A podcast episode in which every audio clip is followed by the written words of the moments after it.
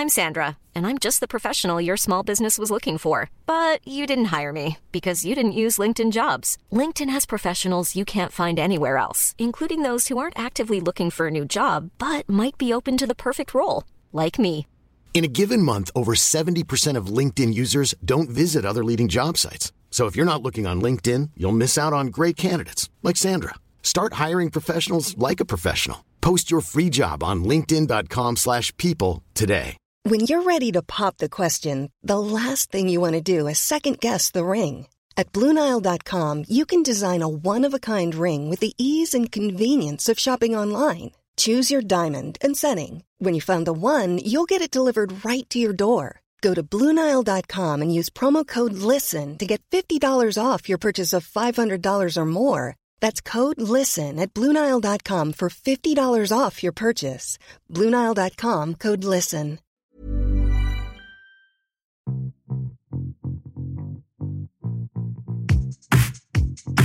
Hi, I'm Pav, And I'm Neil. and welcome to the Top 10 of Anything podcast. Let's start the countdown.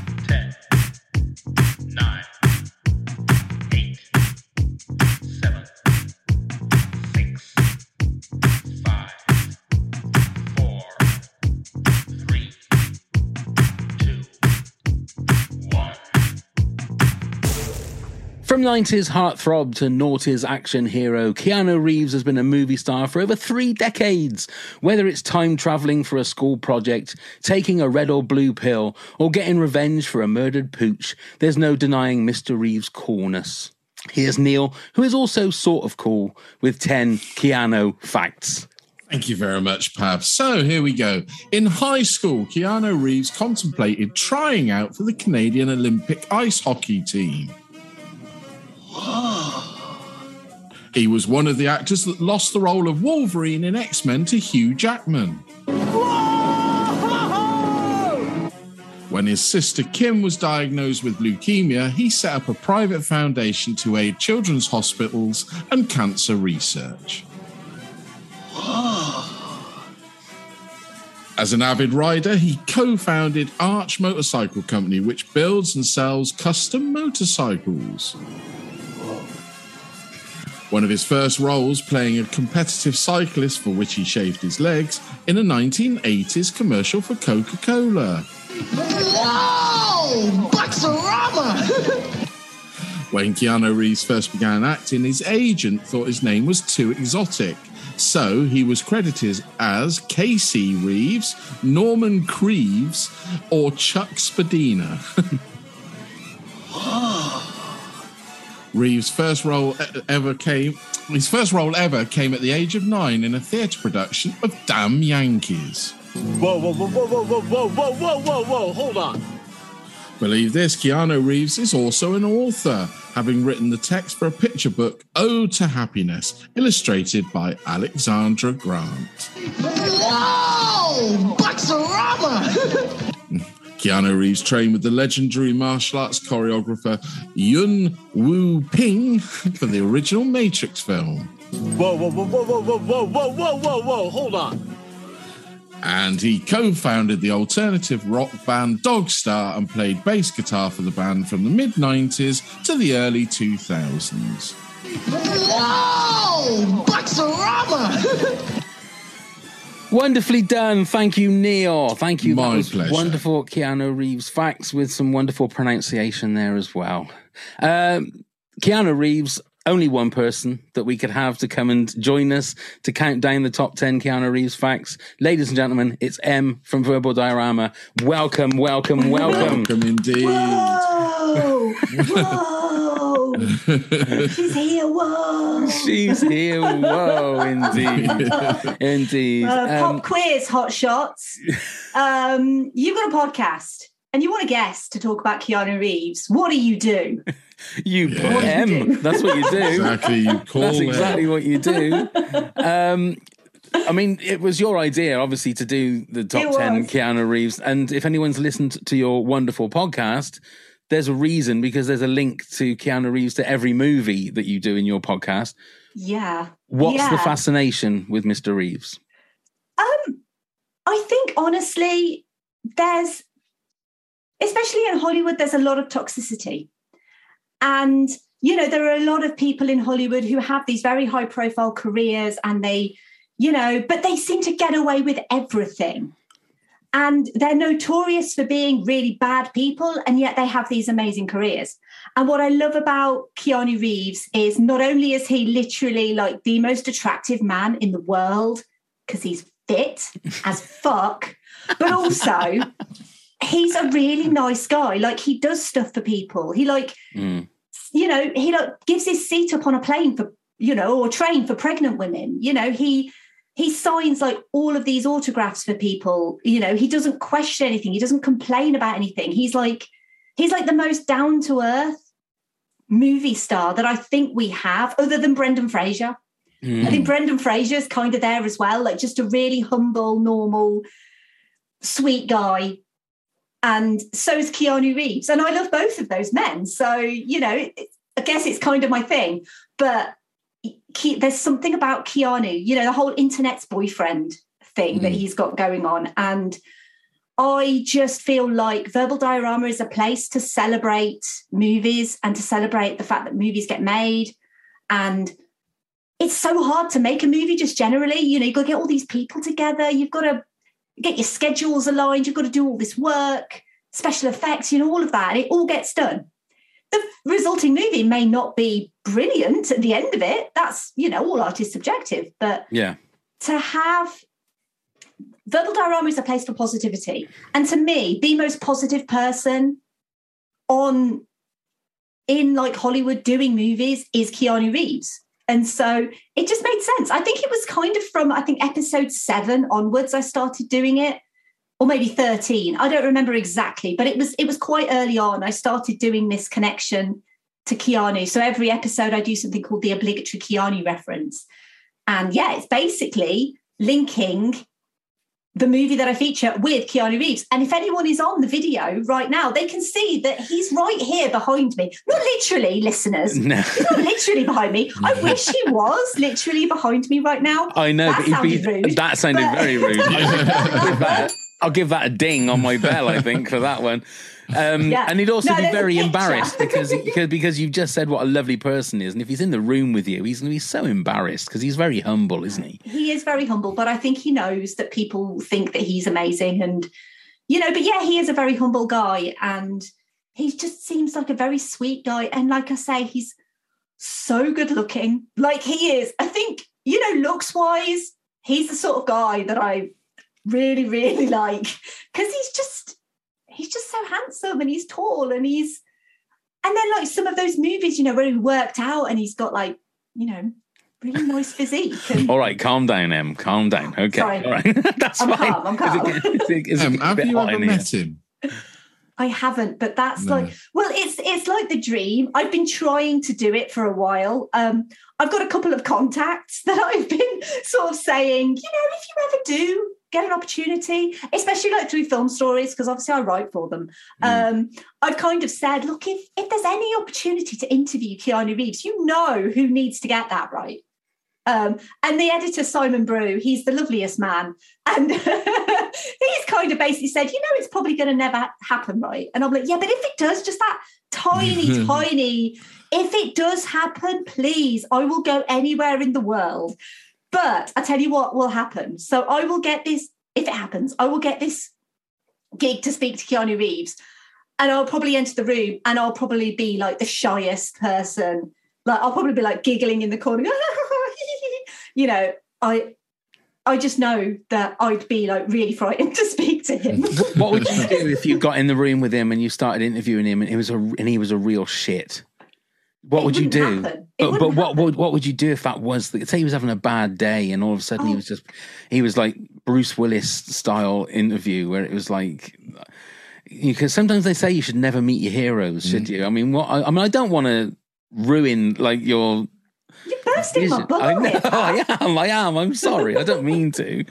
It's just it's that thing of like I've always felt the same. If you meet someone like George Lucas or Harrison Ford, for me, and they ended up being just like really abrupt, and you think, oh my god, this is my one chance to meet them. And But you know, I kind of feel like someone like Harrison Ford, I think he's kind of well known for being quite forthright. Like Yeah. if he's not happy, he'll say, I don't want Yeah. to do this. I'm not happy. Same with Bruce Willis, you know. And in a way, you've got to kind of give respect to them. They work, they, they these people work hard. They might do like 100 press junkets in a day. Mm. They don't want to do 101. I get that. But to me, I don't feel like Keanu would ever do that. I feel like he would always be respectful and kind. And even if he's having the worst day, because let's be honest, he's been through some bad things in his life. Yeah, Um, yeah. And, you know, he still kind of comes out of it. And, you know, he kind of had this big career like in the late 80s, early 90s, kind of going through to 1999. And then, like in the 2000s, he kind of started to disappear a little bit. And then he had like this huge resurgence with like John Wick. And now, like, obviously, going forward with um, some movies that we're going to be talking about. Um, and I- I just feel like people recognize kindness and grace and nobility and all of those wonderful qualities. And we need that in the world because there's, let's be honest, there's a lot of shit in the world. There's a lot of Mm. crap. There's a lot of horrible things going on right now. And sometimes we need a little bit of sweetness and brilliance. And I think Keanu delivers that. Mm. For, well, for me, he does. And I suspect for a lot of people listening as well, he delivers that. Yeah, I must admit. I, right, well, Neil, what do you? What's your overall view of uh, Kr? I think he's one of our fi- well, one of our one of the finest um, action stars out there still. Um, and he's proved that with the Matrix, the original Matrix, way back 30, 20 years ago, or whatever it was, 30 years ago. And then he's done the John Wick series, again, proving that he does it, but he puts his heart and soul into it. Now, he's not obviously the best actor. We all know the infamous, I know where the bastard sleeps line and all of that.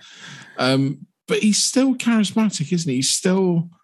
He's still a he's a screen idol rather than a screen actor. Does that make sense to me? Yeah. He's a he's a movie star, isn't he? Yeah, he, That's he what is a He's bona movie star. fide movie star, but Yeah. you don't hear like like Em said, you don't hear anything negative about him. It's always a positive thing, and you know, even he's got a great sense of humor. He was on that Hmm. between two ferns, wasn't he? On that, and he was hilarious. Um, yeah, I think I, I've got a lot of time for him, and and the, when I looked into his films, I have to say that you know it wasn't. There's a lot of great movies on on his list, and you Yeah. forget them a bit, a little bit. You know, there's, there's a certain one that I completely sort of nearly washed me over when, when I was thinking about. I was thinking, oh, what should I put on the what should I put on the list? And obviously, I bought his filmography up to see everything, and I was like, holy fuck, I forgot. How did I forget that movie? So Yeah, Yeah, I, with, great with Kea- movies, for me with Keanu is like when he's good, he's really really good. Mm. And it, I always seem to. It seems for me that the movies where he hardly says anything, he's fantastic in. You know, when he's very the, the the silent, moody guy. When he has a lot to say, I mean, Knock Knock for me is one of the worst movies I think I've ever seen. It was the um, Eli Roth uh, yeah, you see, I've still not invasion Seen it. movie, and it's No, got I've a not seen it. have you not seen it? There's a there's a scene. You know the um the remake of The Wicker Man with Yeah. uh, Nick Cage, and you know the, the bees, the bees scene. Mm-hmm. There's a scene like that in there that when myself and my wife went and saw it at the cinema, I was laughing, and my wife was going, "You're not supposed to laugh at this part. This isn't a bit to laugh at," and it was really bad.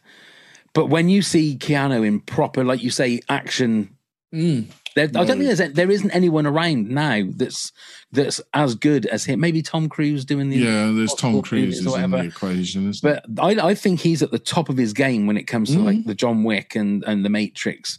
And there's always that little glint in his eye, that little that little glint in his eye that he like he'll say that this is a movie, but I'm I'm the star of this movie, you know. And Yeah. that's, what I like about Keanu Reeves. I think But when you watch the behind the scenes, like of John Wick and the Matrix and everything, it's the commitment he puts into it and the work and the practice and the, you know, the study. I think I, it's honourable, isn't it? It Really? is. It really is honourable. Well, we are here to celebrate Mr. Reeves. So, Em, would you like to kick us off with your number 10? Now, I'm sure we'll have a lot of um, duplicates on this, I'm sure, but we will we will talk about each movie uh, as much as we need to. So, give us your number 10, Em. Okay, so this might be a bit of a wild card choice, but my number 10 is always be my maybe. Okay. And it's it's not a huge role, for Keanu Reeves. I don't know if either of you have got this on your list. Uh, no, I don't No. think I've actually Okay. seen it. Okay, so it's on Netflix. Um, it's a rom com. It stars um, Ali Wong and oh my god, the the other actor's name's just gone out of my head. oh, I really like him as well, and I can't think of what he's called. Let me have a look. Oh, Randall um, Park. Randall Park. Thank you. That's okay. Yeah, Ali Wong, Randall Park, and it's basically about these two people and um, like their their friends, and um, he starts to kind of be attracted to her, and then she introduces like her new boyfriend, who's Keanu Reeves, but he's playing himself in the movie, and it's like an exaggerated version of himself. But the reason I love it is he's only in it for about like maybe five, ten minutes, not very long, but he's such like an exaggerated version of himself. He's the like he plays a character that's completely not him at all. Like he's a little bit vain and a little bit stuck up. And um it's it's just like one of those performances that became like a meme on like Twitter and like uh, uh It's that restaurant. Is it a restaurant scene where Yes. he's like he's like kissing? Yes. Yes. Yeah, Yeah. I've so seen that bit. Yeah. Yeah. Always yeah. be my maybe, and it's just a really fun role for him. And it was one of those that I think Ali Wong just kind of called him up and said, "Would you do this?" And he was like, "Yeah, sure, I'll do it. I'll Yeah. be your boyfriend." yeah. And and it's just really, it's just really fun. And it, like I say, it's kind of unlike anything else that he's done because it's. I know he has done rom coms in the past, but it's it's like a bit of a fun kind of twist on this because he is playing Keanu Reeves, but it's clearly not him. Um, and it's he's just having a lot of fun with it. And I just think, yeah, it's um I didn't think it would be on either of your lists, to be honest. Um, and I I did spend quite a lot of time going through my list and like, oh my god, I need to move this. Oh, this is better than that. Um, but yeah, I just felt like that needed to be in there because it is a little bit of a an unknown gem, I think. yeah. Uh, I'm not a huge rom com fan, but I really enjoyed it. I've definitely seen. I think I've seen that scene, and it definitely looks like he just had loads of fun, like shooting it. It was sort. Yeah. He must have thought, right, I'm just going to go and have fun with this and just be as over the top as possible. But yeah, it's a very funny scene. I will have a look. I yeah, will have a uh, look. I'll put it on the video playlist for our Patreoners. I will. Um, Yeah. Put it on there so that people can see. Go on then, Neil. You're number ten. So this is a comic book adaptation. Probably guessed it already. Um, it caused a, a lot of a hullabaloo when it first was announced that he was playing the title role of Constantine, um, or Constantine, whichever way. Um, obviously, the original character in the comic books was Liverpudlian. And he was blonde haired, but Keanu came in with his surfer dude accent and black hair. But I think he owned it, and I think he made the film very accessible, watchable and his action in it was great. I mean, obviously, he was helped with a great supporting cast like Tilda Swinton being in it. You can't go wrong when you've got support like that. Um, yeah, it's been a while since I've seen it, but uh, I, uh, you know, I, I still think of it with fondness. Hence why it's at number ten. It could possibly have gone higher if I'd have had the time to rewatch it, but I hadn't. Um, but yeah, I think it's a load of fun. Have you both you both seen this film? I take it. Uh, yeah, I actually saw it quite again quite recently because Mm. I I actually did another podcast and it's it's not come out yet, but it's about Constantine, um, and so I rewatched it for that. So I think I watched it again about a couple of months ago, um, and it's on my list, um, and it's number five Oh, okay. Ah, there we go. Because I know that it's it's I know that uh, you know the hardcore Constantine Constantine. I know that they changed the pronunciation for this movie, but um, I know the hardcore fans don't like it.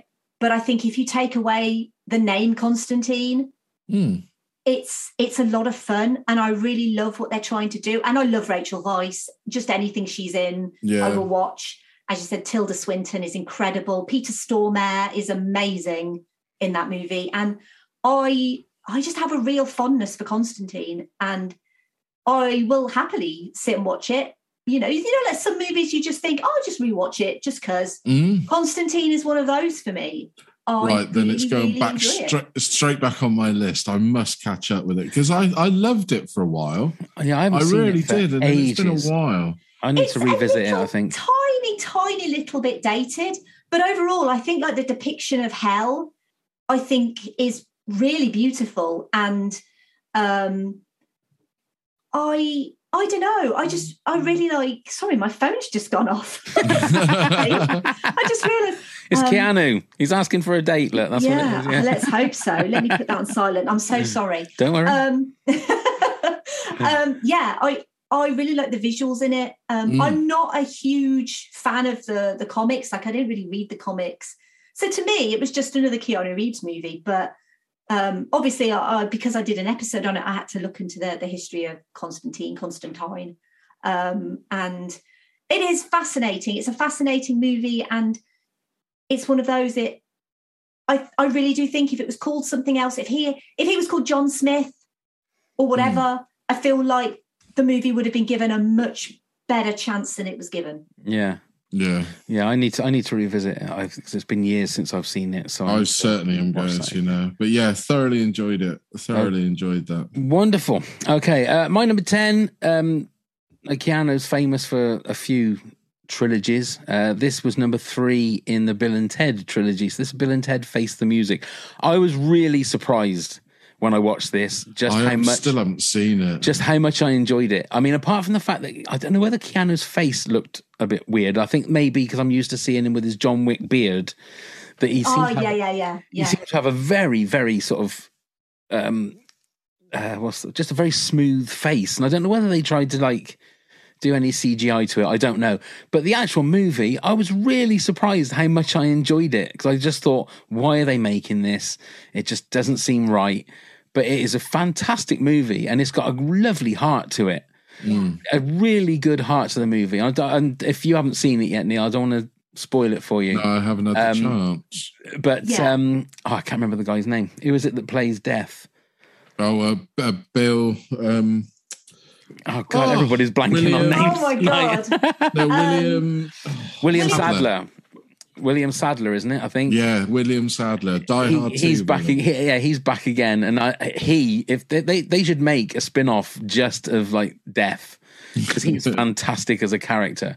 Um, so I recommend it to anybody that hasn't seen it yet to find it and watch it. So I don't know whether it's in your top ten, um, M. It, it's not, but it was a close contender for the top ten. Um, Right. I really enjoy it, and and it's one of those that I feel like everyone was. T- there are some legacy sequels that no one wants. Yeah, So you know something will come out, and you're like, why has this come out? Like the, the original was like 20 years ago. Like why bother? And then there are some that people really, really want to see, and like a third Bill and Ted was something that a lot of people wanted, and it was in gestation for so long, and they managed to do it, and it was really fun. yeah, Um, I thought it was sweet and lovely, and the um, like the the people, the actresses they got to play, like the daughters. I think I sorry, I think one of them's non-binary, so Yeah. um, not technically actress, but Yeah. the actors, shall we say, um, Yeah. who they got to play the daughters. I thought they they were excellent as well.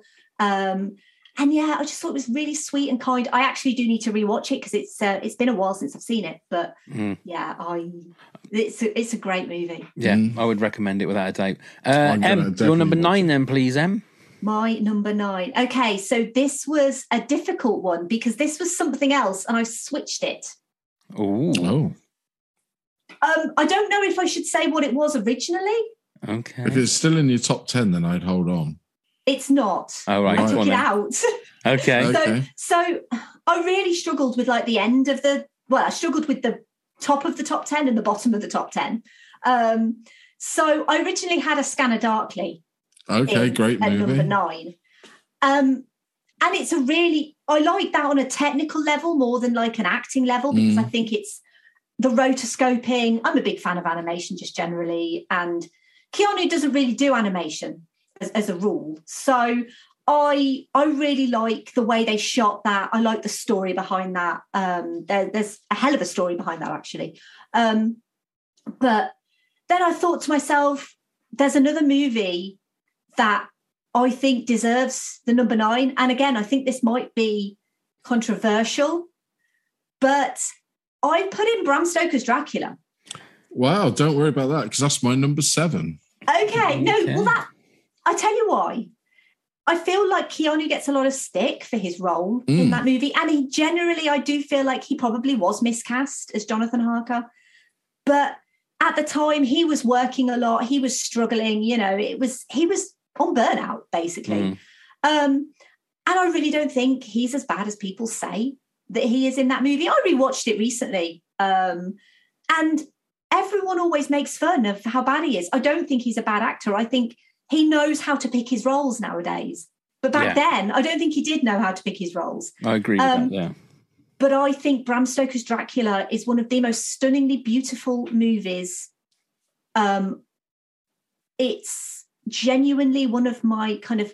I love the gothic romance just gen- just generally anyway, but the sets and the costumes and everything is pre- pretty much everything is practical in that movie apart from smoke. Smoke is Mm. the only thing that's CG. Everything else is practical and it's stunning and it's beautiful and. Mm. I yeah, I I adore Bram Stoker's Dracula. It's I know Francis Ford Coppola's done a lot of great movies, but that is up there for me. Um and yeah, Winona Ryder, I love her. Um Gary Oldman. I mean, you can't go wrong with Gary Oldman in your movie. And Giving it everything as well, isn't he? Against Oh, he's Anthony like- Hopkins. Absolutely, yeah. and yeah. yeah, Anthony Hopkins, this it's a stacked cast. Mm. Gary Oldman is chewing that scenery and Yeah. I love it. But I, I love the practical effects in it. I'm a practical effects nerd. So anything with practical effects like that. And it's just, it's beautiful. It's an Mm. absolutely beautiful movie. And yeah, he he's not brilliant in it, but I think he's trying his best. And I have to give him props for that, to be honest.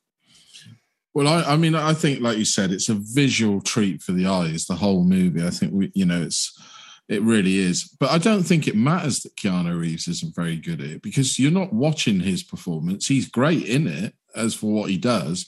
But it, it, like you said, it's all about Gary Oldman, Anthony Hopkins, really, isn't it?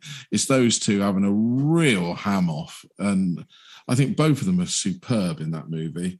And I absolutely love that movie. I really do like that movie a lot. I think it's a great telling of the Dracula story. Although the, hmm. they tried to do it quite close to the original book, you know, like the diary form, it loses its way a little bit. But yeah, I think, but yeah, it's great. That whole sequence with Keanu locked up in the castle and old man Dracula Yeah. floating around and, you know, And like the shadows on the walls and Mm. just a I- visual treat. It It's really beautiful. is. It's beautifully shot. It really is. It really is. Yeah, it didn't. It didn't make my top ten, unfortunately. But but anyway, uh, that's a great one. Uh, Neil, your number nine, please. So we spoke about Ham. This is another ham it up film. It's The Devil's Advocate. Al Pacino has never been hammier than this in his life. But I actually really enjoy this. This is like um this is just watching somebody hold go for it and enjoy yourself. And I actually think Keanu Reeves is pretty decent in this.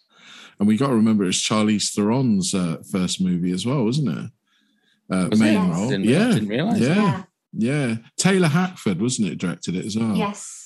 Um, I actually, yeah, I really quite enjoy this movie. I don't know, people question why I really enjoy it. I don't know. I just enjoy the good versus evil sort of storyline. The, the fact that they brought it into, you know, consumerism and lawyers and courtrooms. I, I just think it worked a treat, an absolute treat. And like I said, I really don't think Keanu Reeves is that bad in it. Have you ever no, seen he's this not. one? Mm. No, he's he's really good in this movie. Like I rewatched that recently as well. Yeah. I don't just watch Keanu movies, I promise. Um, but yeah, I rewatched it quite recently and because I hadn't seen it in a long time. And I was surprised at how good he was, Mm, especially if you're against Al Pacino yeah. Mm, and fine. Charlize Theron. I know, I know that it was an early role for her, but she's always excellent. And she really is in that movie. I mean, the whole demise of her. Oh, really, God, isn't it's it? It's quite harrowing. Yeah, that it's whole absolutely bit. terrifying. Yeah, yeah. The whole bit in the church and everything, I find really uncomfortable to watch. yeah. Yeah. And um, yeah, that that was actually my number six. Oh, right. there you okay. So uh, yeah, that's uh, I really really enjoy the Devil's Advocate. Um, Oh, I'm glad I found a, a, a, a fellow admirer of that movie because I've often often been, uh, you know, ridiculed for liking it so much. But I said "You- you've got to give it another go. The script's great. Al Pacino is like Al Pacino at his hammiest. Uh, Who doesn't want Al? Pacino as the Mm. devil? Like Yeah, that's like the perfect role. yeah. Because yeah, he's so good. He's Al Pacino is incredible in that movie, and you could argue that maybe Al Pacino makes Keanu better, but there's like a particular scene where Keanu's in a bathroom, um, and he's just like the smile. You know, he does this smile on his face, and it's just yeah. I I Mm. totally buy his character, and yeah, it's just everything about that movie. And like you say, it's consumerism. It's it's all about like uh, people of people in power and what power Yeah. can do, and um, how power can sway the justice system. And it's a, a really interesting movie, definitely. For sure. Have you seen it, Pat? I've never seen it, and I'll tell you one thing is I always get Devil's Advocate mixed up with Scent of a Woman. okay. Probably you shouldn't. They're- they're really very get- different. Yeah, yeah, you Yeah, shouldn't yeah, really, very different. shouldn't really do that. And I think it's just this whole Al Pacino. And I always think, uh, is this is Devil Advocate the one that he's blind in, or is it the one that he's the devil? I, I can't. Obviously, it's the, the clues in the name, I suppose. Yeah. Um, but no, I've I've never seen it. And again, with, after listening to what you guys have said, maybe it's one of those movies that you should just like. dip- I, uh, honestly, into. I would give it a go, Pav. I think you you might be quietly surprised. And like I said, you know, it's not there just to watch Al Pacino ham up. There really is some uncomfortable scenes. Yeah. You know, it was classed as a horror when it came out, which is, I think, unjust. It's not a horror movie at all. It's, you know, but there are little bits of frightening stuff in it if you really Yeah. want to go down that route. But like I said, it's got some very uncomfortable moments in, and I would, yeah, it's a great movie. Oh, okay. Yeah. On the list it goes. Uh, my number nine, um, Toy Story Four. Oh, that's my uh, where he's five. that's your number five, is it? yeah. Um, where he's Duke Kaboom. He's the like the Evel Knievel of the uh, Toy Story world. I think he's the best thing in Toy Story Four, without a shadow of a doubt. without a shadow of a doubt. Because I mean, t- I love the Toy Story movies, but I think the fourth one's probably the weakest one out of the out of the whole lot. But he just is fantastic. He's got a fant- the, the the voice, the the character design. Um, I mean, I had an Evel Knievel when I was I was little, so straight away as soon as I saw it, I thought, oh, I wouldn't mind one of the Mhm. kabooms to play with. Um, but I think he is he is the the best part of that movie. Mm. So it's um, you know, it's it's a Disney movie, but it's uh, it's made all the better for for Keanu Reeves. And, and I know a lot of people say, "Oh, but he's just doing the voice." I think there's a lot of skill in doing a good Oh, voice characterization. One hundred percent. Mm. And this is one of the things that sorry, because because I'm a bit of an animation nerd. One of the things that I think really annoys me is not only do when people think that animation is just for kids because it's not, No, but also people dismiss animation and oh, it's just easy. Like it's, it's that's an easy thing to do for an actor. I think to put in a really great vocal performance, you literally we could record some lines right now and put it to animation, and you know, I mean. It'd probably be a bit rubbish, but I think it would be amazing. myself. I think But it would be amazing.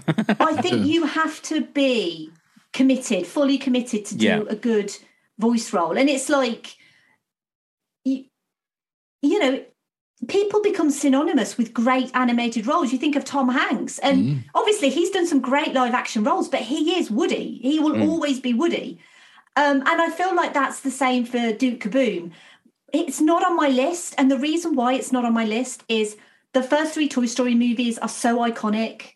I that's like one of my favorite trilogies ever. Yeah, I think it is one of the most perfect trilogies that's ever been put to film. And I've always felt the fourth one has not been necessary. No. And I didn't really like what they did in the fourth one because, you know, Woody's always been about being there for Andy, being there for Bonnie, and then to dis- all of a sudden decide to be there for himself. I kind of felt like that's not what, a, in my mind, that's not what a toy would do. And so mm-hmm. I, I, I, lo- I don't dislike the movie. I definitely think it's better for Keanu, uh, and I will happily watch it for for Duke Kaboom because Duke Kaboom is amazing. But yeah, it it it just didn't make the list because I feel like it's unnecessary. Yeah, I completely agree. I completely. Well, I mean, it, it, it was, but I still think it's, it's like you say, Toy Stories are films that have got charm to me, um, and charm in abundance that a lot of movies and animated movies can't replicate. And even number four it, uh, instills that to me. You know, it, when I sit and watch a Toy Story movie, even today, it, it transports me back to what I call my, you know, my child. Well, it transports me back to my childhood as well with Yeah. the toys that you see and everything, and that's why I have such a, a fondness for it. But Keanu Reeves in in that is just perfect. Yeah. I couldn't think of anyone else that could do that as well. But then that's a good thing. That's one thing that Pixar and Disney do well is Mm. they the, the animation they cast their roles so well. And like you say, They do. you think of Woody now and you think of Tom Hanks or Mm. vice versa. And any of the voices you think, right, that is so and so. Yeah. You know, and I think that's right with Keanu. Uh, right then, Em, your number eight, please. My number eight. Okay, so it's a movie that I actually, again, only saw quite recently. I feel like this is becoming a trend, but it's not. Um, and it was one of those movies. I didn't know that Keanu was in it until I saw it. So it's not like he's top billed or anything. And that's the movie Parenthood. That's Oh, my number forgot, seven. That's my Um, number I've that, seven. Yeah. Um, and yeah, because I, well, I love Steve Martin. Um, I think he's brilliant. Yeah. and I saw that it was on streaming, and I was like, I've not seen this movie. People are always telling me it's great. It's obviously, I think, I think it came out in '88, I believe. Um, and so it's an older movie, and I'd never seen it, and I just completely loved it. I love like the depiction of families, and you know, just the comedy that surrounds families, and I loved that like his character was a bit of a stoner boyfriend character, but he wasn't like a mean stoner boyfriend. Like he was still a loving, kind stoner boyfriend. Um, and it's like he's the sort of guy that no, you probably don't want your teenage girl, teenage girl, your teenage daughter to go out with. But if he if she's going to go out with a stoner, that's probably the best, of- you know, the best type of guy to go out with, you know, because he just seemed like I just really liked him. I really liked him in that movie. I thought Yeah. he was really sweet. Yeah. And the weird thing is, I mean, I, I, again, like you, I'm a massive Steve Martin fan. And, and so when it came out, the was 88, 89, whenever it was, watching it then, I was, what was I, 20 years old. So I, I didn't have a family at the time. So I watched it just as a comedy and as, as, you know, a family comedy, if you like. I watched it about a year ago. Now that I'm, I've been a father and I'm a grandfather, how different you watch that movie when I've got daughters and you see their boyfriends and like you think they're shits those boyfriends I don't like them at all and you think that of Keanu at the start of that movie you think he you know he's riding around on his motorbike he doesn't care about anybody his attitude towards the parents aren't very nice but he actually loves his girlfriend you know and you realize that I've always had this this mantra when it comes to my daughter's boyfriends is that I hate them until they prove me wrong. And then I might like them a little bit, you know. And I love the fact if they if they fear me, if like my daughter says, "Yeah, they're really scared of you," I'll say, "Why?" I've never had a fight in my life, but if that, I said, "That's good." If they think I'm this mean guy, that's good because then they might treat you nice. Yeah. So you watch the film in a completely different way than I did like 20 years ago or 30 years ago or whatever it was. But as a movie and and, and Keanu in it, I think he's fantastic because his character has this. You think of what he is at the start, or what you think he is, and he turns out to be this. And I, it's Dianne Wiest is the the the mum, isn't it? I think. Um, And I think River yes, Phoenix is believe it? so. Um, Joaquin Phoenix is in it, isn't he? He is. yes, yeah, Joaquin yeah. Phoenix, Martha That's right. Plimpton's in it as That's well. That's right. Um, Because no spoilers, but at the end when they decide they're going to go off and they're going to get, I think they get married.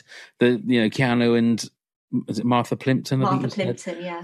And um, Joaquin Phoenix says to his mum, says, "Oh, that was very nice of you to do that." And she goes, "Yeah, I don't think you know th- the uh, the odds of them sticking together aren't very good, but you know you've got to let them have a chance." And I thought that's just so sweet. Yeah. It's just lovely. They're sort of you know, yeah, they're probably not going to survive because they're way too young, but who knows? But yeah, was that's a, a Ron Howard film, wasn't it? uh, yes, it was a Ron Howard Yeah. film. Yeah, Yeah. Of course, it's been a long time since I Jason Robards, Rick Moranis, Tom Hulce. Yeah. uh, it's- yeah. Joaquin Phoenix, but he was Leaf Phoenix at the time. Yeah. Uh, yeah. Yeah. There you go. Uh, go on then, Neil. Your number eight, please. So it's a Bill and Ted, but it's the excellent journey. That's my number eight. Oh, is it really? Yes. There you go. Great minds. So I can always remember seeing this at the cinema and not really knowing what I was letting myself in for because I, I didn't know a lot about what the movie was. And I have to say, I fell in love with both Bill and Ted Yeah. unanimously when watching it. I thought it was an excellent premise. It's got my comedy hero, George Carlin, in. Uh, what's not to love? And the fact that they would, to you know, save their history paper or whatever it was, they went back and forward in time. Wyld Stallyns. I think it's just fantastic and so much fun. And it hasn't dated that badly if you watch it. And the effects in that are practical, aren't they? They are. Oh. Yeah, that's uh, this is my number seven. Oh, Um, lovely. and yeah, I I really love it. Not only for the fact that it obviously, I think it mainly kind of introduced the world to Keanu because Mm. obviously he'd had like smaller roles, and this was like his first lead role, I believe. Um, and obviously with Alex Winter as well, they kind of make a really good pairing. And and you know, I feel like a lot of people's misconceptions about Keanu is like this stoner, like, whoa, dude, you know, all of that sort of stuff. And I think he plays up to that a lot in his roles. But I I think I just really love that you've got two teenage boys and ultimately they're just really good people. Mm. And yeah, they're not they're not doing that brilliantly at school. You know, they are maybe slacking. They are focusing on their band. You know, they're they're typical kind of teenage boys. Um, but ultimately, they they are good people and they do want to do well. And I love the fact that they go through time and they pick up all these historical characters and they bring them all back. And Yeah. I just think it's such a wonderful premise for a Mm. movie. And um, It's Yeah. a great family film. Yeah. it is. Yeah. It is a great is. family film. It's when Napoleon goes to the water park. That was the bit that always made me laugh. Yeah. And he's like having his ice cream and he doesn't want to share with anybody. And he's still like eating this chocolate ice cream. Yeah. It's such such a good movie. It's so much fun. And it's like, and also, I think there's a lot of value in movies that do try and talk about history. And, Mm. you know, because let's be honest, uh, if, if you're a family or if you're like a teenager, you're not going to want to watch a historical epic. You might not want to watch Elizabeth, the Golden Age, and, you know, Mm. but something like Bill and Ted is really accessible for people you can learn a little bit about Joan of Arc. You can learn a little bit about Napoleon, a little bit about Socrates or Socrates. Socrates. pronounce it. yeah. But you know, just like little tidbits of information, and I think that's really important because, like I say, historical epics are great, but you don't all the time want to sit down for a three-hour epic about Troy and Helen of Troy and all of that sort of stuff. But you can happily sit and watch something like Bill and Ted and take a little bit of that information away with you. Mm. And I really love it when movies do that. Yeah. Yeah, I well, I learned everything about Caesar from Carry On Cleo. So, I mean, it's those kind of things that you know that you're Oh, going to, the- it's better than a history lesson without a the shadow of a doubt. infamy. The infamy. The infamy, indeed. Yeah, Mom deserves the best, and there's no better place to shop for Mother's Day than Whole Foods Market. They're your destination for unbeatable savings, from premium gifts to show-stopping flowers and irresistible desserts. Start by saving 33% with Prime on all body care and candles. Then get a 15-stem bunch of tulips for just $9.99 each with Prime. Round out Mom's menu with festive rosé, irresistible berry chantilly cake, and more special treats. Come celebrate Mother's Day at Whole Foods Market. Ready to pop the question? The jewelers at BlueNile.com have got sparkle down to a science with beautiful lab grown diamonds worthy of your most brilliant moments. Their lab grown diamonds are independently graded and guaranteed identical to natural diamonds, and they're ready to ship to your door. Go to BlueNile.com and use promo code LISTEN to get $50 off your purchase of $500 or more. That's code LISTEN at BlueNile.com for $50 off. BlueNile.com code LISTEN. Burrow's furniture is built for the way you live. From ensuring easy assembly and disassembly to honoring highly requested new colors for their award-winning seating, they always have their customers in mind. Their modular seating is made out of durable materials to last and grow with you. And with Burrow, you always get fast, free shipping. Get up to 60% off during Burrow's Memorial Day sale at burrow.com slash ACAST. That's burrow.com slash ACAST. burrow.com slash ACAST. Hi, I'm Daniel, founder of Pretty Litter. Did you know cats tend to hide symptoms of sickness and pain? I learned this the hard way after losing my cat, Gingy. So I created Pretty Litter, a health monitoring litter that helps detect early signs of illness by changing colors, saving you money and potentially your cat's life. Pretty Litter is veterinarian developed, and it's the easiest way to keep tabs on your fur baby's health right at home. Go to prettylitter.com and use code ACAST for 20% off your first order and a free cat toy. Terms and conditions apply. See site for details. It's, uh, I I didn't realise that it was Jane Wiedlin that played Joan of Arc. I just looked at that from Oh, who right. did- Nor who did had I, that actually. amazing song Rush Hour, and she was in the Go Go's. I think it was Yes, she with was in the Belinda Carlisle. with yeah. Belinda Carlisle. Yeah, uh, such a good film. Such a good film. Uh, which that was my number eight, um, which was also your number seven. M. Uh, Dracula, Bram Stoker's Dracula was your number seven. Neil. It was. My number seven was Parenthood.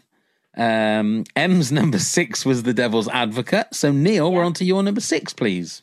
So it's a it's a sequel, and it's a sequel to the Excellent Journey. It's the Bogus Journey, which I That's actually my think number five. which I actually think is the sequel that's better than the original. Maybe I'm being controversial, but I think this Yeah. one is because of the inclusion of death, like you spoke about, William Sadler is just phenomenal as death. I mean, Keanu Reeves and Alex Winter do what they do, and they do it well.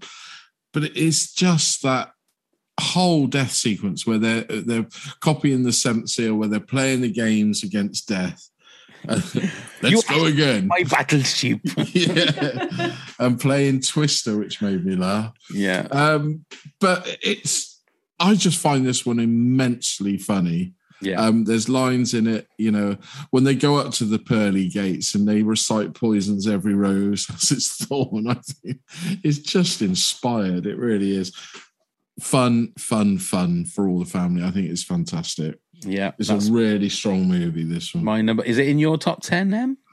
It's not. Okay. But it was one of those, I found it really tough. Yeah, yeah, I yeah. it really tough to do a top 10 in the first place. But Yeah. um, I, yeah, I, I do enjoy Bogus Journey. I love the fact that they tried something different because I feel Mm. like a lot of sequels will just rehash the same thing. So they could have been like Bill and Ted in college and, oh, they have to do like an assignment in college and, oh, they have to, you know, all of that sort of stuff. They could have done that quite easily. And I love that they did something different Yeah. and that it was so wildly different as well. It was almost like a completely different franchise in Mm. a way. It was so, it was a little bit dark as well, which I kind of really liked, like the the idea of death, like the character of death, and the fact that Bill and Ted, death, you know. Yeah. Um, I I thought it was really um, interesting to kind of take it that way, um, and really brave. I think Mm. for for the movie to take it that way as well.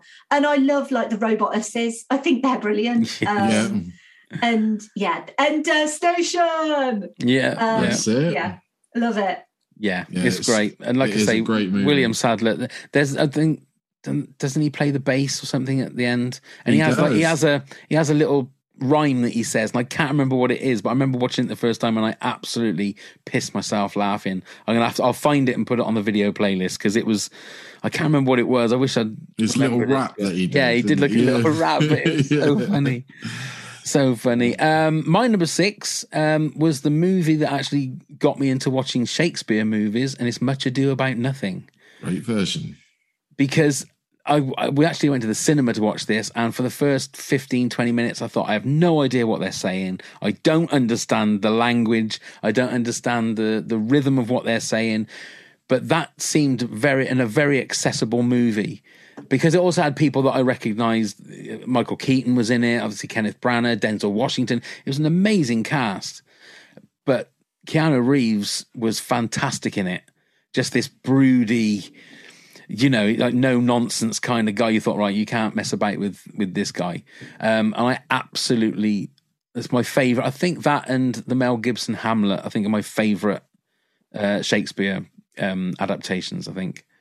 Uh, in in either of yours top tens? It was. I nearly did. It's on the No, other side of my list. Um, I don't know why. I mean, it is a great movie.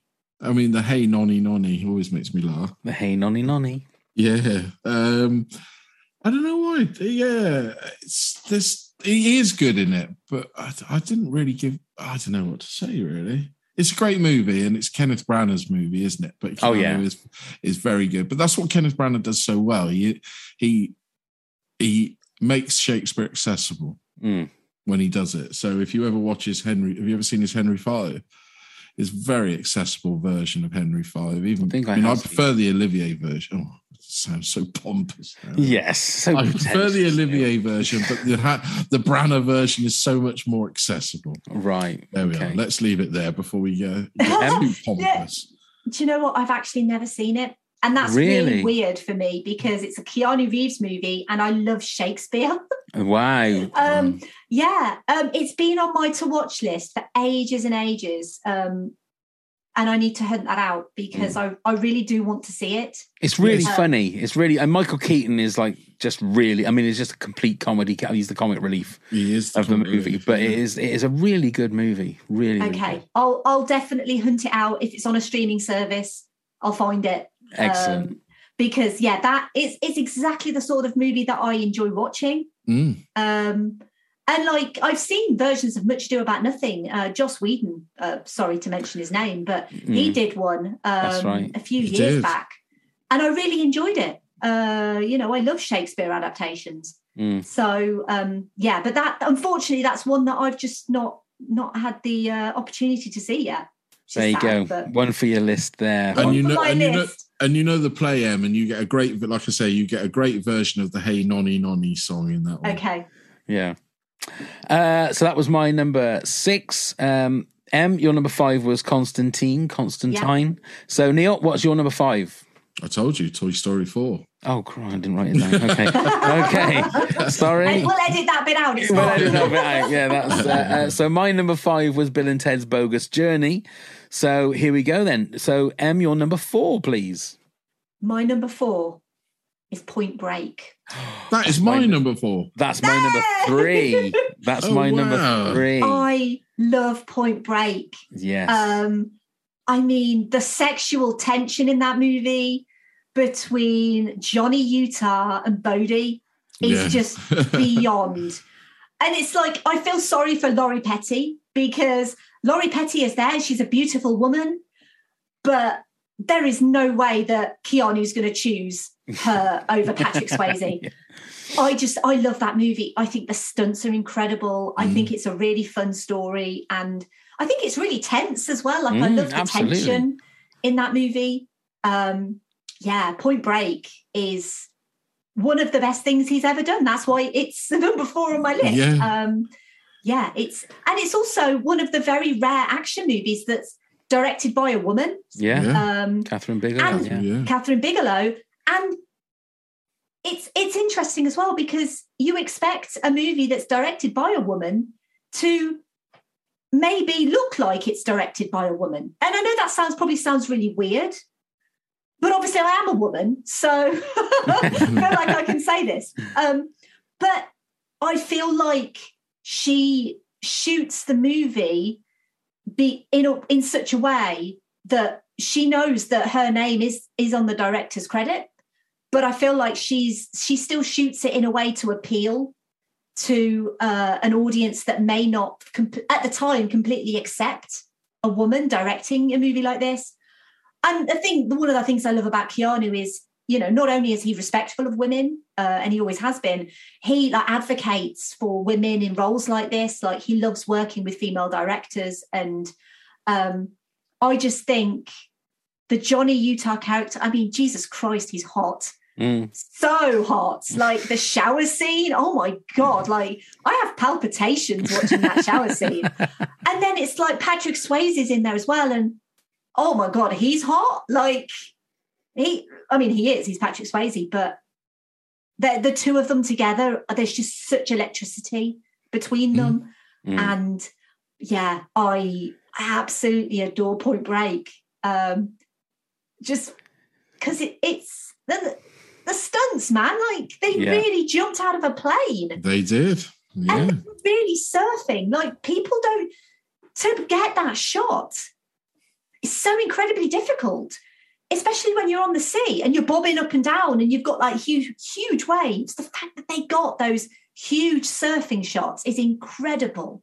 I mm. can't wait to do an episode on Point Break because uh, I've got so much to say about Point Break. But Well, they It's- nearly it's ruined phenomenal. it, didn't they, with the remake? I mean, I Never that's seen one. it. oh, I, I trust me, I've only seen half an hour. I had to switch it off. It was goddamn awful. But that's the thing; it, it doesn't affect your love for this one because they No. ruined it. Well, they didn't. They didn't ruin this by doing another movie. No, no. The one thing about Point Break I found is that you've got two of the sexiest, coolest actors.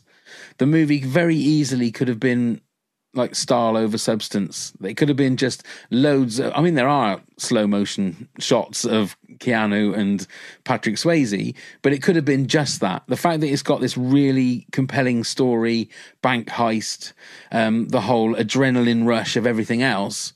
Makes it a movie that's a lot more than just two really hot guys you know, going oh, at sorry, it. was I focusing on the wrong thing there? No, no, because that's what it is. It, you, you've got, like I say, you've got two at, at that point. What was it, ninety one? So they're both, both of them are at their their peak. Well, getting to their peak. I mean, Keanu probably had another, has obviously had another peak. And who's to say that if um, Patrick Swayze hadn't tragically passed away, he wouldn't have had a you know, another peak. But they're both at the top of their game, and it could have been, uh, and with any other director, it could have very easily have just been you know shots of them with their top off and let's not worry about the story. Let's just get as much as we can of those guys because they look amazing. They do that but there's also a great story in there as well. And like you said, Kathryn Bigelow's action direction, I think, is is fantastic. phenomenal. I mean, that whole chase through the back alleys and the back streets and the back gardens, yeah it's just so. and gary so- busey with his um meatball man. subs Oh, yeah, get me meatball subs too. two two uh, right Yeah, it's- my number four is speed Well, that's my number three. is Okay. uh, This is the one I nearly forgot about. Weirdly, right no. right no, Get no, no, out. not in the sense of I forgot the movie. It's the sense that I just didn't think about it when doing this list, and I don't know why. It was really odd. This was is, one of the first ones that I thought about. Like I was, and again, because I've seen it recently. I went to the Prince Charles in London to see it on like the original 35 millimeter print. oh right It was amazing. okay It was amazing. is it is it in your top three Yes. Right, but not in your top, not in your next two, though. I take it. So we we, we won't talk about it, or is it number two, number Uh, three? It's number two. It's number two. Oh, there we okay, there you go. That's cool. Um, I think it's it's one of those perfect um, action movies. I think Yeah. it's got absolutely everything that you need. It's got a fantastic premise that has then been a bit like Die Hard. It's been you know rehashed and rehashed so many different times in different situations. Uh, Keanu is great. Sandra Bullock is great. Uh, Dennis Hopper is a fantastic baddie. He's just unhinged um, as a baddie, and um, And don't forget what's his name, Jeff. Um, Jeff Daniels is like the Daniels is side. really good. Yeah. yeah, yeah. It's just a fantastic, fantastic movie. So Mm. I can't really say. I mean, less said about Speed too, but um, I Well, you mean, can you can understand why Keanu didn't do it, can't yeah, you? yeah, yeah um the thing that i love so much about speed is he was i mean he was purposely chosen because they wanted like an accessible relatively normal guy they didn't want a huge action star like you know No. big arnold schwarzenegger muscly kind of guy they basically wanted a guy who could be a cop in la and that was the reason why Keanu was chosen because yeah, he's fit as fuck, but he also does. He could pass as like an average guy on the street. an- please yeah. God, please God, let let me meet an average guy on the street who looks and acts like Keanu. Please God. Um, Yeah. But I, the chemistry that he has with Sandra Bullock is off the chart. I love Mm. that she's because this was obviously one of her first major roles. She'd done Yeah. Demolition Man yeah. but she wasn't really known at the time and obviously she's she's a huge star now she's amazing and i i love that they've got like this really sweet chemistry but i love that he's got a vulnerable side you know jack traven he is a cop this is his job, but he's got a vulnerable side. Like he cares about people, and that really works. I think if they had like someone like Bruce Willis or Arnold Schwarzenegger or whoever in that role, it would not have worked No. because you need to be able to empathize with the situation. You need to believe that he really cares about these people on the bus, that he cares about Annie. Um, you know, and it's like it's it's like different. It's like all of these set pieces all put together. Like you start off with the elevator, which is just so tense, you know, and when it's like coming down and I I mean that that's one of the best scenes in the movie for me with with the the I, I call it an elevator. I should really call it a lift, shouldn't I? Because I'm British, but you know, the lift, the elevator, whatever you want to call it. Um, but it's so tense. And then it's like it goes from that tension to like something completely different on like the bus. And I I'm just so in love with that movie. I'm just I still think it looks incredible. It holds up really well Yeah. There's so much amazing practical effects in that movie. And that's the reason why it holds up because they were really blowing up buses. They were really jumping buses. Mm. um, and i just think it catapulted him into like this action star like this was like the movie that really kind of cemented this role for him. And and obviously the same for sandra bullock as well but it's a movie you can go back to and you can watch again and again and again. The music the score um Jan de Bont's direction because obviously he was a, he was known as being a cinematographer. He wasn't known for directing. So That's right. this Yeah. was something completely new for him. And the whole like die hard on a bus i think doesn't give speed enough credit because it's more than die hard on a bus. Die hard as an entity it's brilliant. I love die hard. But there's something about speed. Like give me a choice between die hard and speed unless it's christmas because die hard's a christmas movie everyone Absolutely. um but i will always choose speed um Yeah. it's absolutely fantastic and he's gorgeous and i want him to save me i want to be the annie in his Indeed. life Indeed. I want to be the Annie as well. Go on, Neil, your thoughts? Well, I can't really add too much to what Em's already said. I mean, No. it is a, one Sorry an about earlier. that. No, No, that's it's all right. absolutely. You you articulated it so well. It's it is one a near on perfect action film, isn't it? It has you from the beginning right through to the end. Like you say, Dennis Hopper's a great villain. He he, he really really does shine on that pop quiz hot shot. Yeah. So it's yeah, yeah. It's it's there's nothing else you can say. It's a great great movie. It really is. Certainly is. It's all in our top. Well, how would I have it at number four? So, okay, that's my number four. So, Em, we need your number three then, please. Okay. So this was particularly hard because there are this is a trilogy of movies and I I assumed I couldn't use the whole trilogy um as an entity. So I had to pick one out of the trilogy. Um and I've chosen as my number 3 John Wick chapter 3 Parabellum. Oh, okay. Now, there's a reason why I didn't choose John Wick, and I need I feel like I need to explain myself. Now, John Wick was obviously the catalyst for this amazing comeback. I love John Wick, and I love John Wick Chapter Two. Um, but the reason why I picked Parabellum over the other two is, first of all, I feel like if you're going to pick one out of the other two, you pick John Wick. But there's a specific scene in John Wick that I simply cannot watch and I've never been able to watch it. I watched it for the first time um, and I cried for 20 minutes. So I have seen the movie since, but I have to fast forward that particular scene um, just because it upsets me so much. It didn't help at the time that I watched it. I just lost one of my cats. One of my cats had just died. Right. That would do and it. so That would do um, it. I was just I was bawling for 20 minutes, Mm. guys. Like I could I was sobbing at, when that thing happened in that movie. Um, so that's the reason why I couldn't choose the first John Wick, even though it's really important. But Mm. to me, like John Wick chapter three, Parabellum, is they know at this point what the John Wick name means. And they are like, we are just going to go completely batshit crazy in this movie. We are going to put everything in this movie. We're going to do these amazing stunts. We're going to bring Halle Berry and some dogs into this movie, and you're going to fucking love it. And I'm sitting there and I'm just like, literally lapping this shit up. Like, this is amazing. It's beautiful. It's got these beautiful shots with like this neon lighting.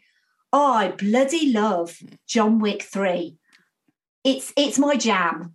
Okay. They they it's like it's like they were making a movie just for me. yeah. And I I fucking love it. It's man. just it's un, apologetic, isn't it? It's, it is we're going to throw everything at you, Yeah. and you're just going to sit there and enjoy it. It's like, you know, then when they did John Wick, they didn't expect to make a franchise out of it. No. Like, but they've built, I feel like they've built the world organically enough. So you have all of this like backstory about where he came from and, you know, this organization and all of that stuff. But I mean, Halle Berry is awesome. I love Mm. her anyway. But those dogs, amazing, amazing stunt work with those dogs. And as I, as I keep coming back to practical effects, um, it's just it's just so much fun and it's it's super violent Yeah. and i'm not usually a huge fan of super violence but it's almost cartoony kind of violence and i just i just really dig him as john wick and i wish i could have chosen all three um but i felt like i didn't want the whole top 10 to be like john wick 1 john Uh, wick 2 yeah, john wick that's 3, what I thought it might John be. I thought, yeah, I thought we were going to have like the Matrix and uh, the other Matrix movie. I think it was just going to be yeah, like just loads just of two or three, yeah, two or Um, three franchises, and that was going to be it. Yeah, but I wanted to pick one of them, and I was like, that's the one that always sticks in my mind the most right. for just being so bombastic. Yeah, So yeah, it had to be John Wick three. cool. That's wonderful. Uh, Neil, you had Speed at number three. I did. I had Point Break at number three. Em, you had Speed at number two. So Neil, what's your number two? So it is the first Matrix movie. I, hmm. like Oh. everybody else, went to see this, not quite knowing what to expect, and having That's my, my, number two as well, by the way. Oh, there we go. And having my socks completely blown off. It was original. It was unique. We'd never seen anything like it. The bullet time, although been replicated and bastardized so many times, it is now iconic to me for that movie. I think all the cast are fantastic and it throws out some great ideas. It's not just an all out sci fi action movie, it's got some absolutely fantastic ideas in it. And it still holds up, I feel. It really does hold up. I haven't put any of the sequels in there because they were both shite. I'm going to be honest. Well, I really all three am. of them. I've, I, the, the new one. I haven't seen the new one, so I can't didn't. comment on that. Okay. But Um, do, But do, I, do uh, I need to? Sorry, I was just going to say, do I need to say what number this is for me? Because I think it Uh, might be obvious. Yeah, no, no obvious. wait, wait until you've done your rundown, and then we'll uh, then we'll get we'll to have a chat. Okay. But yes, it was a, a unique moment in cinema history, wasn't it? 99 this came out. Yeah, and can you really remember those those those times when it because they I think they released didn't they release them like or they released two and three like each Christmas didn't they? They Yeah. did.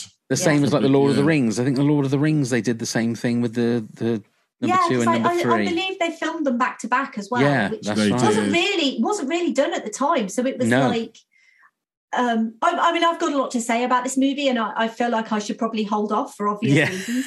Um, yeah. But I feel like um, I have so much respect for the Wachowskis, just generally. Yeah. I feel like they are visionary filmmakers, and I love the fact that they try and do things differently.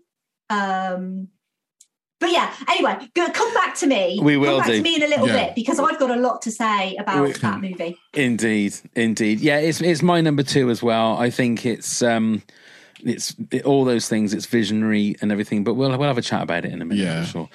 Um, so that was my number two. So um, before we reveal our number ones, then Em, if you want to give us a countdown from number ten to number two, and then Neil and I will do the same. Okay, so my number 10 was Always Be My Maybe. My number nine was Bram Stoker's Dracula. My number eight was Parenthood. My number seven was Bill and Ted's Excellent Adventure. My number six was The Devil's Advocate. My number five was Constantine. My number four was Point Break. My number three was John Wick, Chapter Three, Parabellum. And my number two was Speed. Wonderful, Neil. Your ten to two. So at number 10, I had Constantine. At number nine, The Devil's Advocate. Number eight, Bill and Ted's Excellent Journey. Number Excellent seven, adventure. Neil. Uh, what did I say? Journey. Did I? Excellent yes. adventure. I have sorry. to pull you up on that, otherwise I won't be able to sleep tonight. Oh, there we go. Adventure. I didn't realize I said. that. Number seven, Dracula.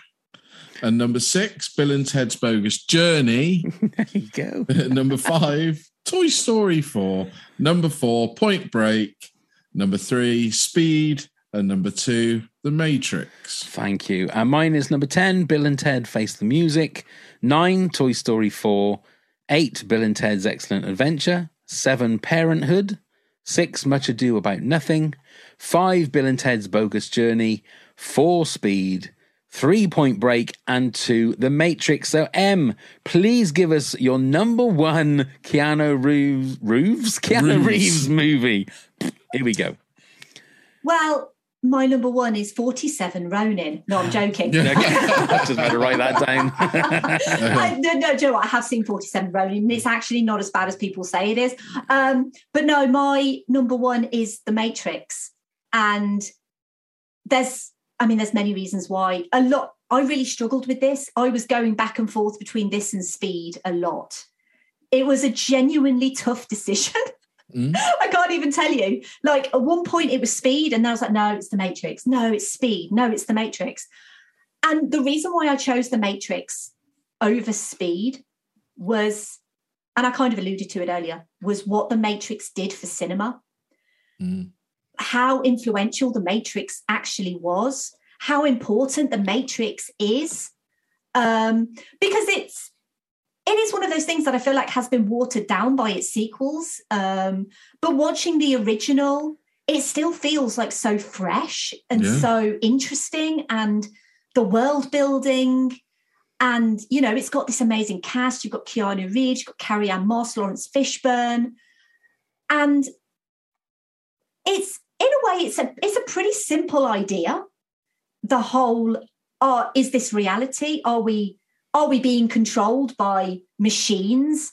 Um, it's something that I think a lot of people still think about to this day. Um, but it's it's actually quite a simple premise. But I really love how it's executed. I love the visuals in it, and there's a lot of CG in that movie. But I think it's done really tastefully and respectfully. Not so much in the sequels. I think they go a bit overboard in the Yeah. sequels, personally. But this was really such a landmark in so many ways. It was a landmark for Keanu's career. He'd obviously been this action guy. People knew he could do action, but this was something beyond. Like you mentioned, Neil, with the whole bullet time thing. Um, this this was basically changing the landmark of cinema. This was changing special effects, Mm. and it it, it it became a parody of itself in so many ways. People started to parody the whole bullet time thing, and because it was so influential and it was so important.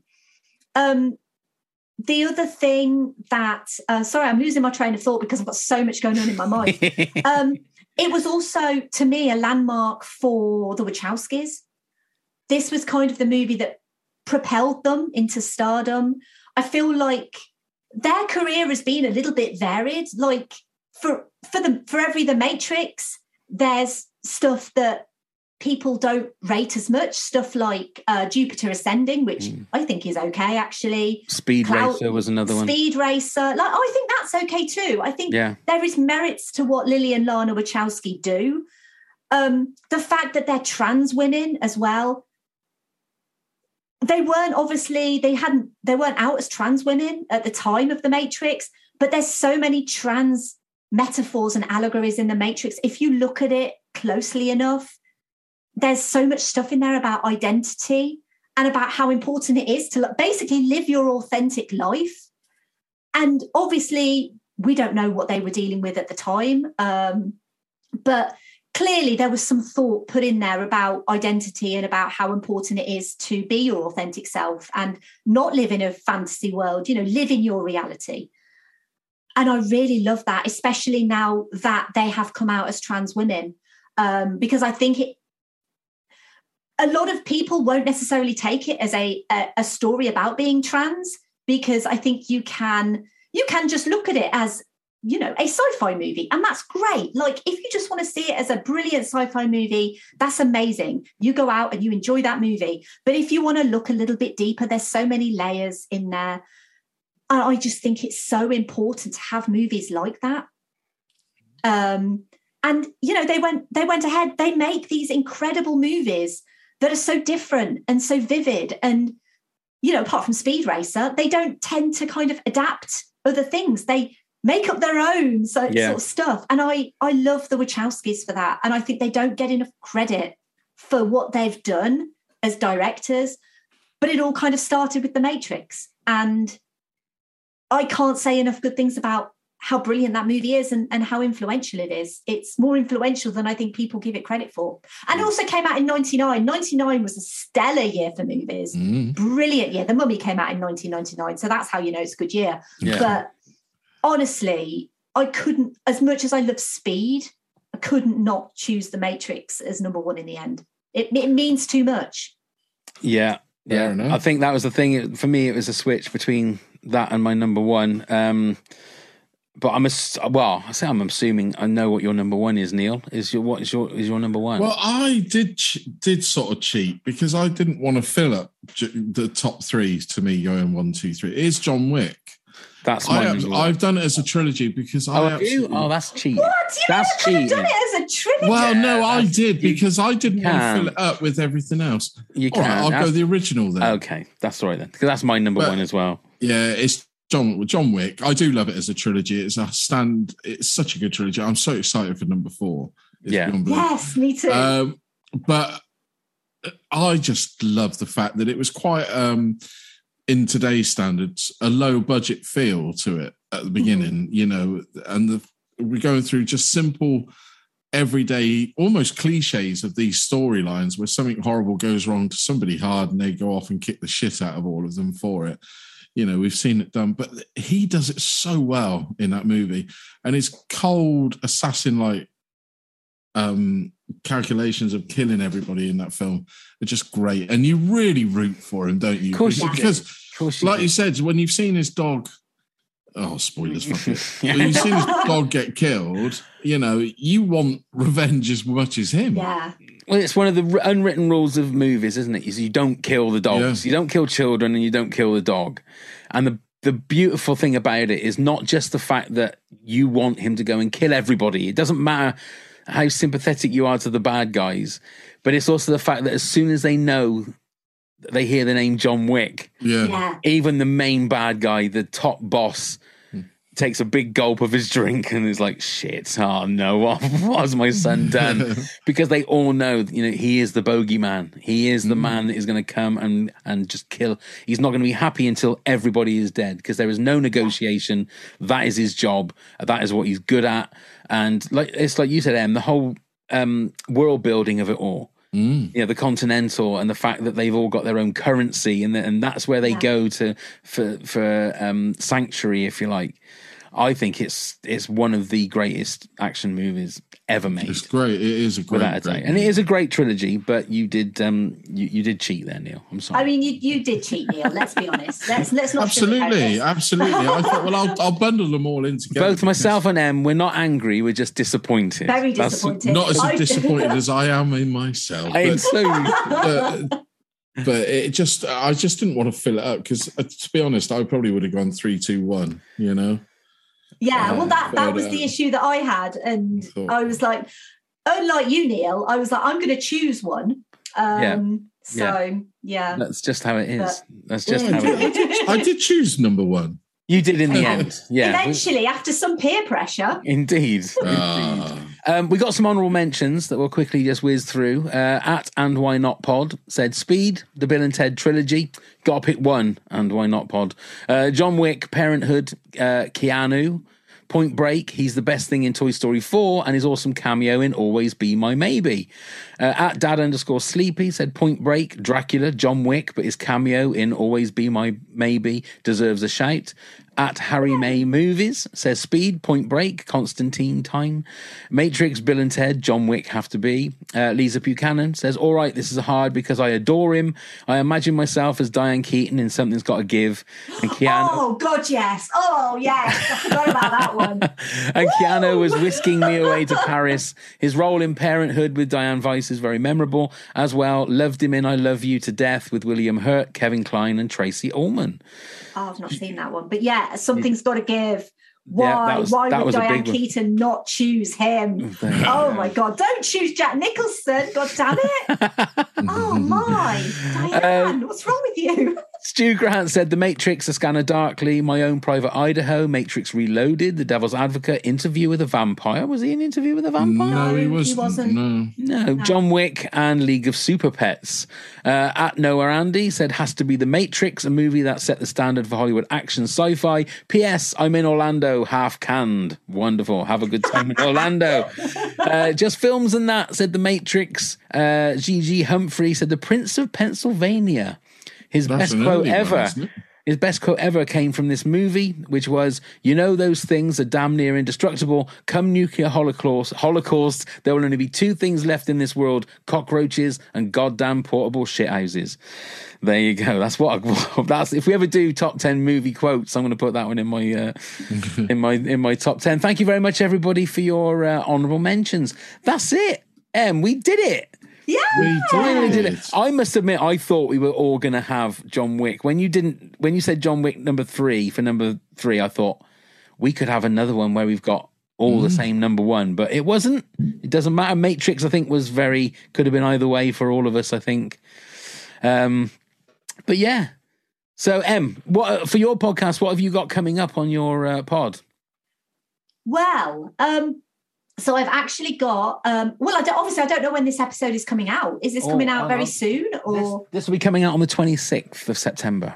twenty sixth of September? Okay. Yeah. So, um, well, coming up, I've got. Uh, might as well say because you know it'll be all out by then. Um, so I've got Blade Two coming out this week as of recording. That's actually coming out tomorrow. Um, I'm then going to be taking a bit of a break week because I've been a bit poorly, so I haven't managed to get the stuff done that I needed to do. But after that, it's going to be Terminator 2 Judgment Day, Oh, which nice. I'm very excited to do. Um, and then I think about the time this episode comes out, it's going to be Addams Family Values.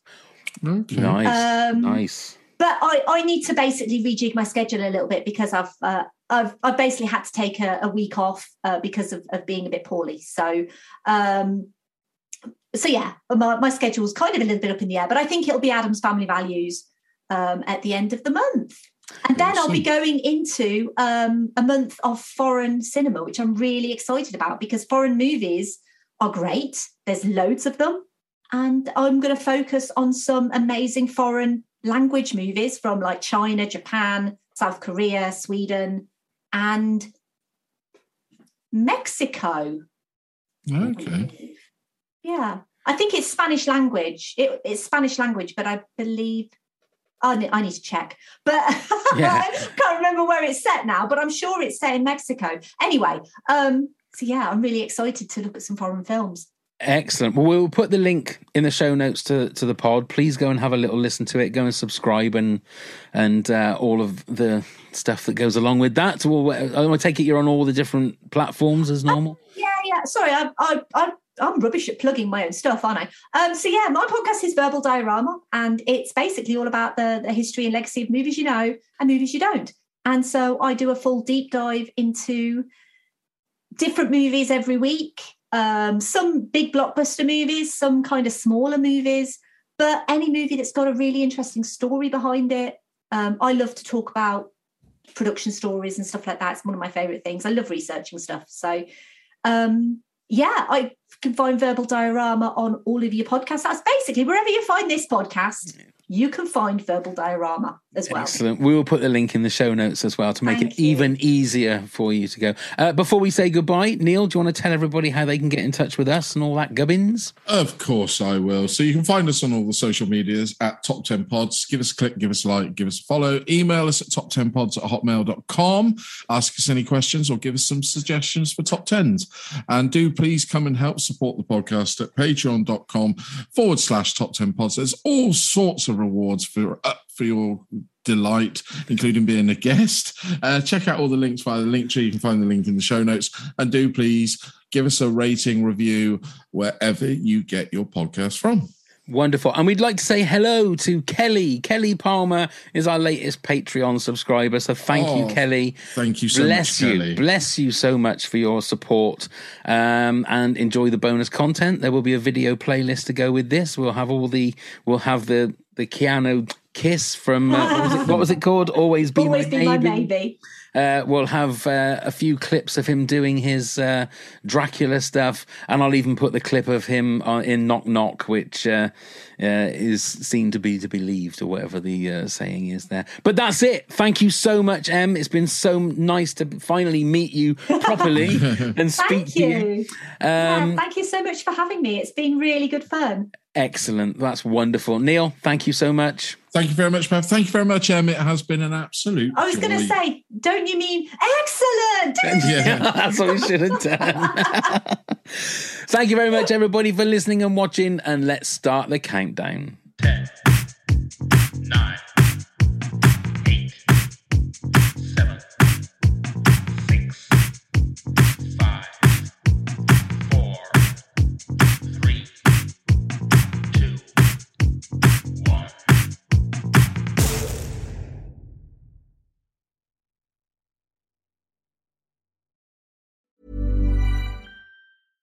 Cool fact a crocodile can't stick out its tongue. Also, you can get health insurance for a month or just under a year in some states. United Healthcare short term insurance plans, underwritten by Golden Rule Insurance Company, offer flexible, budget friendly coverage for you. Learn more at uh1.com.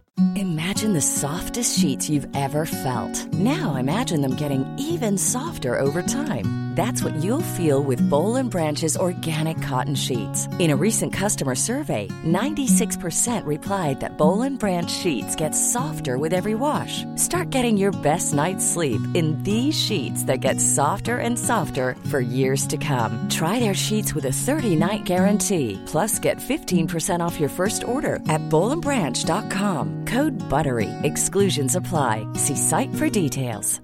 Mom deserves the best, and there's no better place to shop for Mother's Day than Whole Foods Market. They're your destination for unbeatable savings, from premium gifts to show-stopping flowers and irresistible desserts. Start by saving 33% with Prime on all body care and candles. Then get a 15-stem bunch of tulips for just $9.99 each with Prime. Round out Mom's menu with festive rosé, irresistible berry chantilly cake, and more special treats. Come celebrate Mother's Day at Whole Foods Market.